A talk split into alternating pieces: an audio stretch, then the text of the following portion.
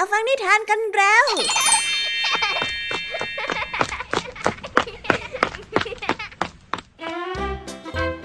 สวัสดีค่ะน้องๆ ยินดีต้อนรับเข้าสู่ชั่วโมงนิทานกับรายการคิสเอาวในวันนี้พี่ยามีและกองทัพนิทานหันษา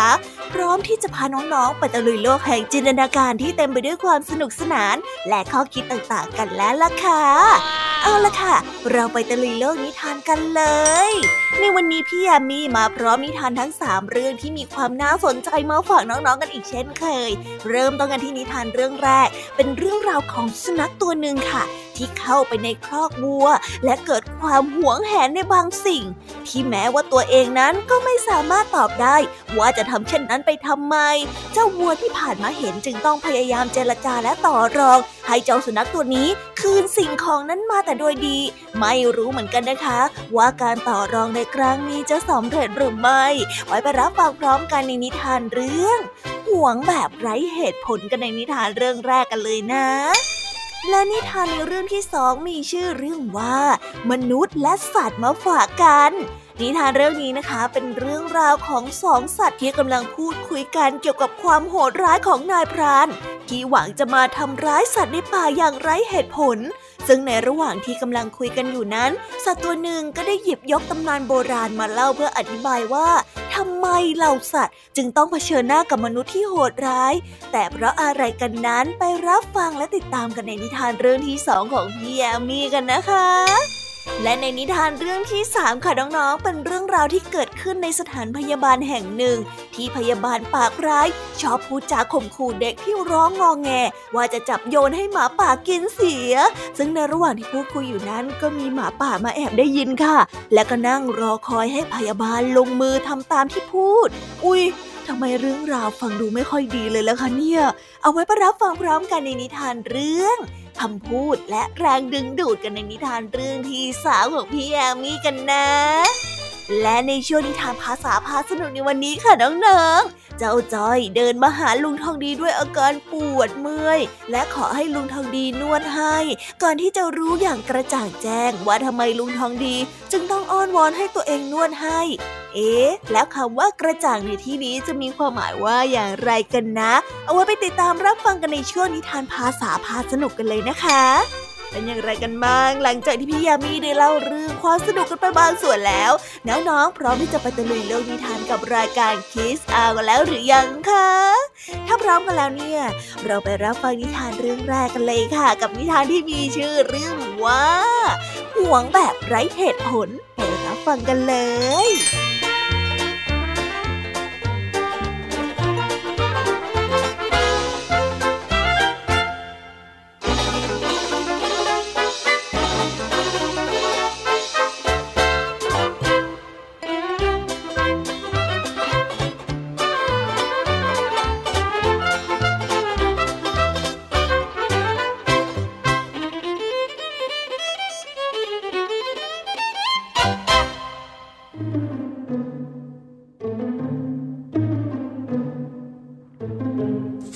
สุนัขตัวหนึ่งได้วิ่งเข้าไปในคอกวัว กระโดดขึ้นไปนอนอยู่ในรางหญ้า ในขณะนั้น ฝูงวัวก็ได้กลับมา และต้องการกินหญ้าที่อยู่ในราง นี่เจ้าหมาน้อย เจ้ามาทำอะไรในรางหญ้าของพวกข้าเนี่ย ไปให้พ้นเลยนะ เจ้ามานอนตรงนี้ทำไมกันวัวแก่ตัวหนึ่งได้ร้องทักข้าข้าไม่ไป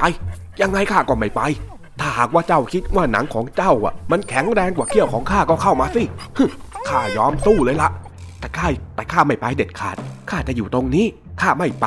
สุนัขได้เห่าพลางกับแยกเขี้ยวที่แหลมคมใส่ฝูงวัวอย่างดุร้ายทำให้วัวไม่กล้าเข้าใกล้รางหญ้านั้น แล้วทำไมเจ้าจะต้องทำแบบนี้ด้วยเนี่ย ในเมื่ออาหารพวกนั้นน่ะ มันเป็นสิ่งที่เจ้ากินไม่ได้ มันเป็นอาหารของวัวอย่างเราต่างหากทำไมเจ้าต้องหวงในสิ่งที่ไร้ประโยชน์สำหรับเจ้าด้วย ไม่รู้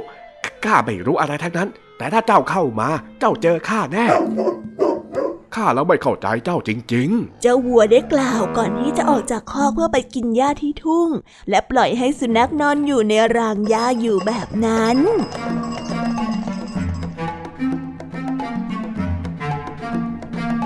นิทานเรื่องนี้จึงได้สอนให้เรารู้ว่า อย่าทำตัวเป็นหมาหวงราง คอยกันท่าผู้อื่นในสิ่งที่ตนเองไม่ได้ใช้ประโยชน์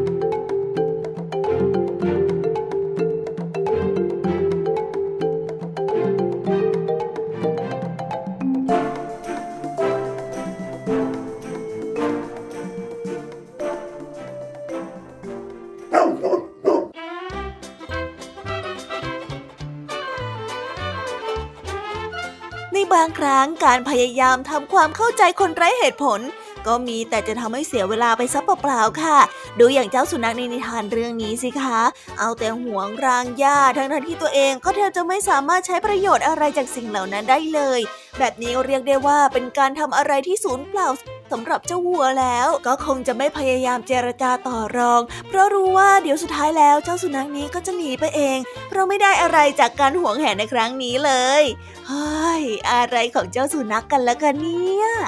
เราไปต่อกันในนิทานเรื่องที่สองกันต่อเลย ในนิทานเรื่องนี้นะคะ เป็นเรื่องราวที่พูดคุยกันของสัตว์สองตัว ที่มีความสงสัยต่อความโหดร้ายในบางแง่มุมที่มนุษย์นั้นลงมือกระทำกับเพื่อนร่วมโลก ไปฟังในนิทานเรื่องนี้พร้อมๆ กันเลยค่ะ กับนิทานที่มีชื่อเรื่องว่า มนุษย์และสัตว์ ไปรับฟังกันเลย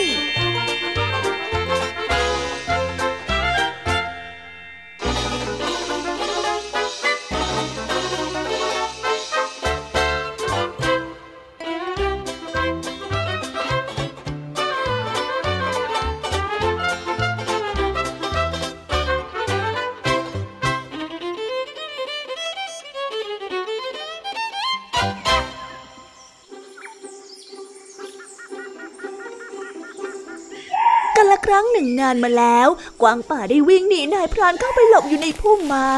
ที่ที่มันได้พบกับนกฮูก ผู้ที่ได้รับการยกย่องว่ามีสติปัญญาที่ปราดเปรื่องที่สุดในบรรดาสัตว์ป่าทั้งปวง เจ้าหนีอะไรมาเหรอสหาย บอกข้าหน่อยสิเจ้านกฮูกได้เอ่ยถาม พวกรานป่าน่ะ มันจะสังหารข้าทั้งๆทที่ข้าก็ไม่เคยเป็นศัตรูกับพวกมนุษย์มาก่อน พวกมันนี่ช่างไร้ความเมตตาซะจริง อย่าไปโทษพรานป่าเลย แต่จงโทษเทพโรมิทูสเถิด ที่เรื่องทั้งหมดเป็นแบบนี้ก็เพราะว่าเขานั่นแหละ นกฮูกได้กล่าว ก่อนที่จะเล่าตำนานโบราณให้กับกวางป่าได้ฟัง เมื่อถึงคราวที่ต้องสร้างโลกและสิ่งมีชีวิต เทพสุดออกคำสั่งให้โพมิทูสสร้างสัตว์และมนุษย์ขึ้นมา โพมิทูสได้สร้างสัตว์จำนวนมากกว่ามนุษย์ เทพสุดจึงได้สั่งให้โพมิทุส เปลี่ยนสัตว์เหล่านั้นให้กลายเป็นมนุษย์ โพมิทุสได้ทำตามคำสั่งของเทพสุดด้วยการเปลี่ยนสัตว์บางจำนวน ให้กลายเป็นมนุษย์ในทันที แม้ว่าสัตว์เหล่านั้นจะมีรูปร่างที่เปลี่ยนไป แต่จิตใจของพวกมันกลับเหมือนเดิมทุกประการทำให้เรามักจะพบเห็นมนุษย์ที่มีจิตใจเยี่ยงสัตว์มากมายในโลกมนุษย์ของเรา นิทานเรื่องนี้จึงได้สอนให้เรารู้ว่า ความเป็นมนุษย์วัดกันที่คุณธรรมในจิตใจ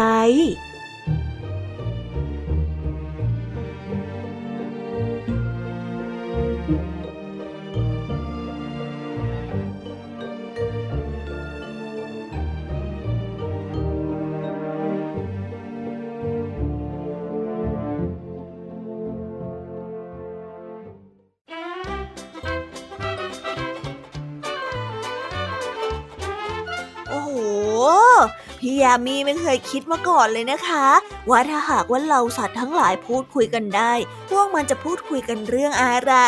ซึ่งในนิทานเรื่องนี้ก็ได้เผยให้เห็นว่า สัตว์เหล่านั้นเนี่ยก็มีความสงสัยเกี่ยวกับความโหดร้ายของมนุษย์บางจำพวก ที่มีจิตใจที่โหดเหี้ยมและจ้องจะทำร้ายสัตว์โลก โหน่าสงสารเราสัตว์ที่ต้องมาใช้ชีวิตอย่างหวาดระแวงนะคะ และด้วยตำนานที่นกฮูกเล่านั้น ก็เหมือนเป็นการเสียสีว่ามนุษย์ที่แท้จริง ก็มักจะมีจิตใจที่อ่อนโยน ไม่ทำร้ายผู้อื่น ต่างกับมนุษย์ที่ถูกสาปที่มีจิตใจก้าวร้าวเอาละค่ะจะเลือกอยู่กลุ่มไหนก็ขึ้นอยู่กับจิตใจของเราแล้วล่ะนะ อย่าให้เหล่าสัตว์มาว่าเราได้นะคะน้องๆ เอาละค่ะ ตอนนี้นะคะเราเดินทางมาถึงนิทานเรื่องที่ 3 กันแล้ว ซึ่งในนิทานเรื่องนี้นะคะ เป็นเรื่องราวของพลังแห่งการพูด ที่ดึงดูดทุกสิ่งทุกอย่างให้เข้ามาหาผู้พูดซะเอง ซึ่งในนิทานเรื่องนี้ก็เหมือนว่าจะดึงดูดในสิ่งที่ไม่ค่อยดีสักเท่าไหร่ ไปรับฟังเรื่องราวนี้พร้อมกันได้ในนิทานที่มีชื่อเรื่องว่าคำพูดและแรงดึงดูด ไปรับฟังกันเลย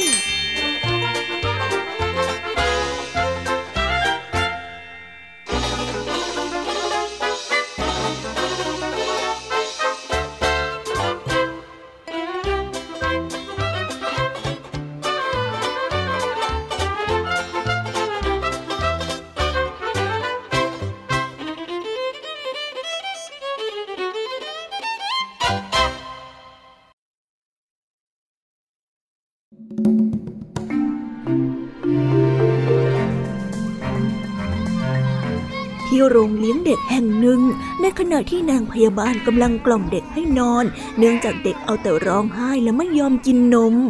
นี่หยุดเดี๋ยวนี้นะ หากเจ้าร้องอีกครั้งหนึ่งนะข้าจะโยนเจ้าให้เป็นอาหารของสุนัขป่าเดี๋ยวนี้เลย หยุดไงนางพยาบาลได้ขู่เด็ก ในขณะนั้นมีสุนัขป่าเดินผ่านมาได้ยินสิ่งที่นางพยาบาลพูดพอดี ข้าจะโชคดีจริง ๆ เดินอยู่ดีๆ ก็จะมีลาบลอยมาให้กินถึงที่แน่ สุนัขป่าได้กระยิมยิ้มย่อง สุนัขป่าได้เชื่อคำพูดของนางพยาบาล จึงได้นั่งรออยู่ข้างๆของห้องเลี้ยงเด็ก จนกระทั่งเด็กนั้นร้องขึ้นมาอีกครั้ง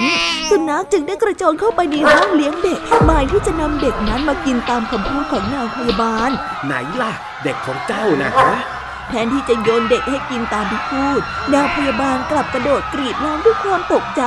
จึงได้เรียกพยายามเข้ามาจัดการสุนัขป่า สุนัขป่าเห็นท่าทางที่ไม่ดีจึงได้กระโดดออกนอกหน้าต่างไป และเพ่นหนีไปอย่างรวดเร็วว้าตายตายหมาป่ามา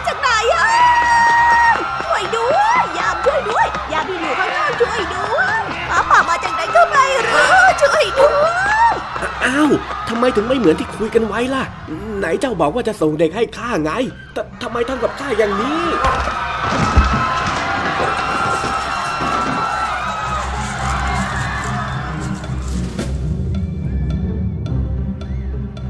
นิทานเรื่องนี้จึงได้สอนให้เรารู้ว่าลงเชื่อคำพูดผู้อื่นโดยไม่พิจารณาจะพาเดือดร้อนได้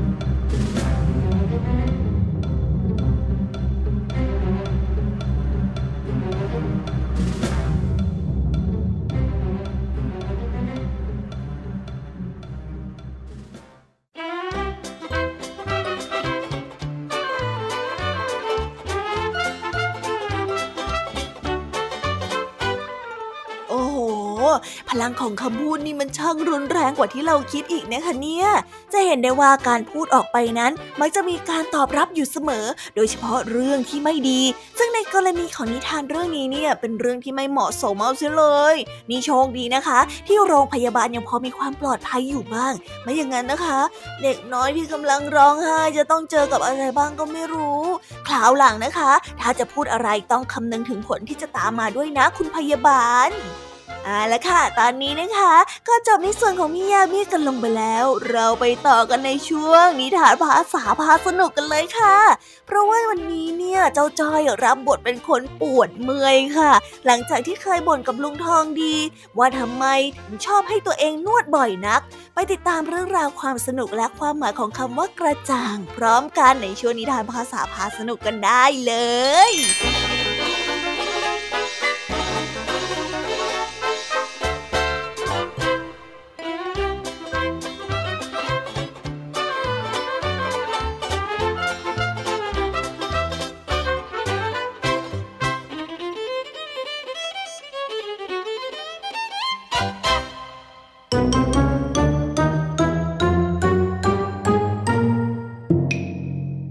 ษาพาสนุก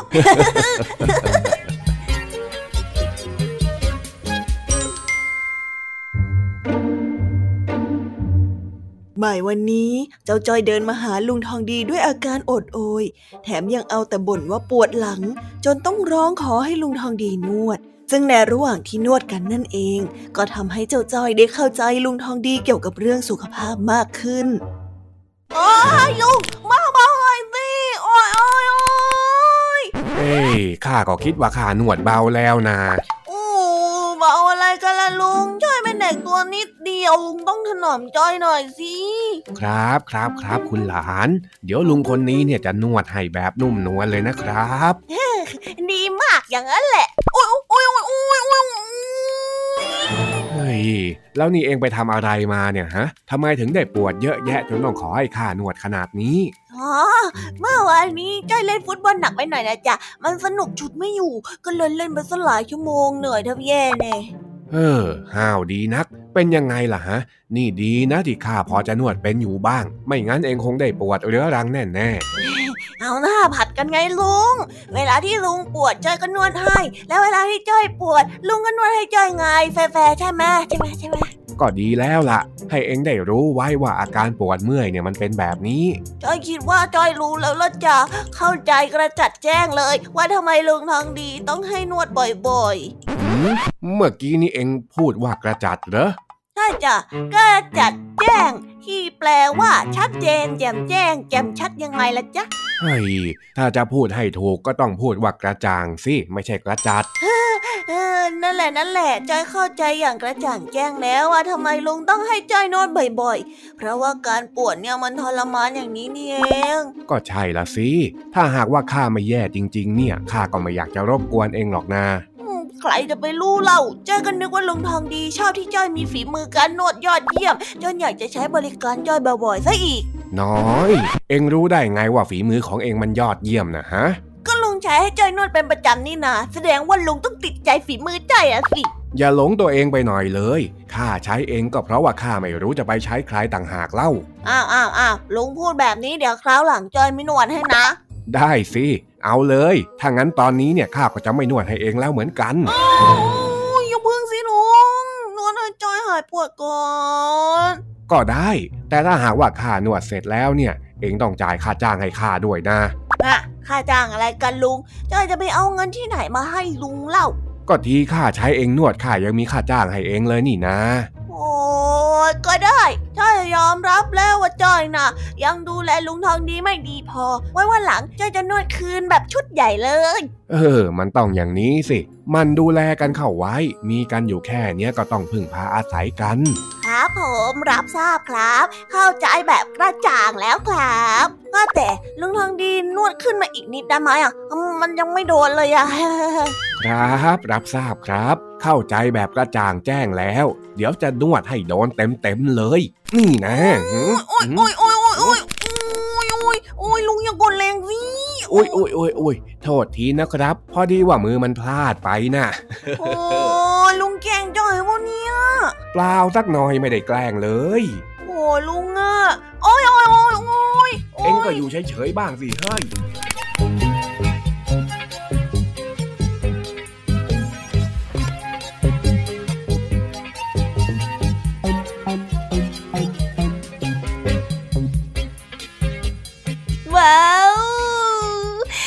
ไปแล้วนะคะ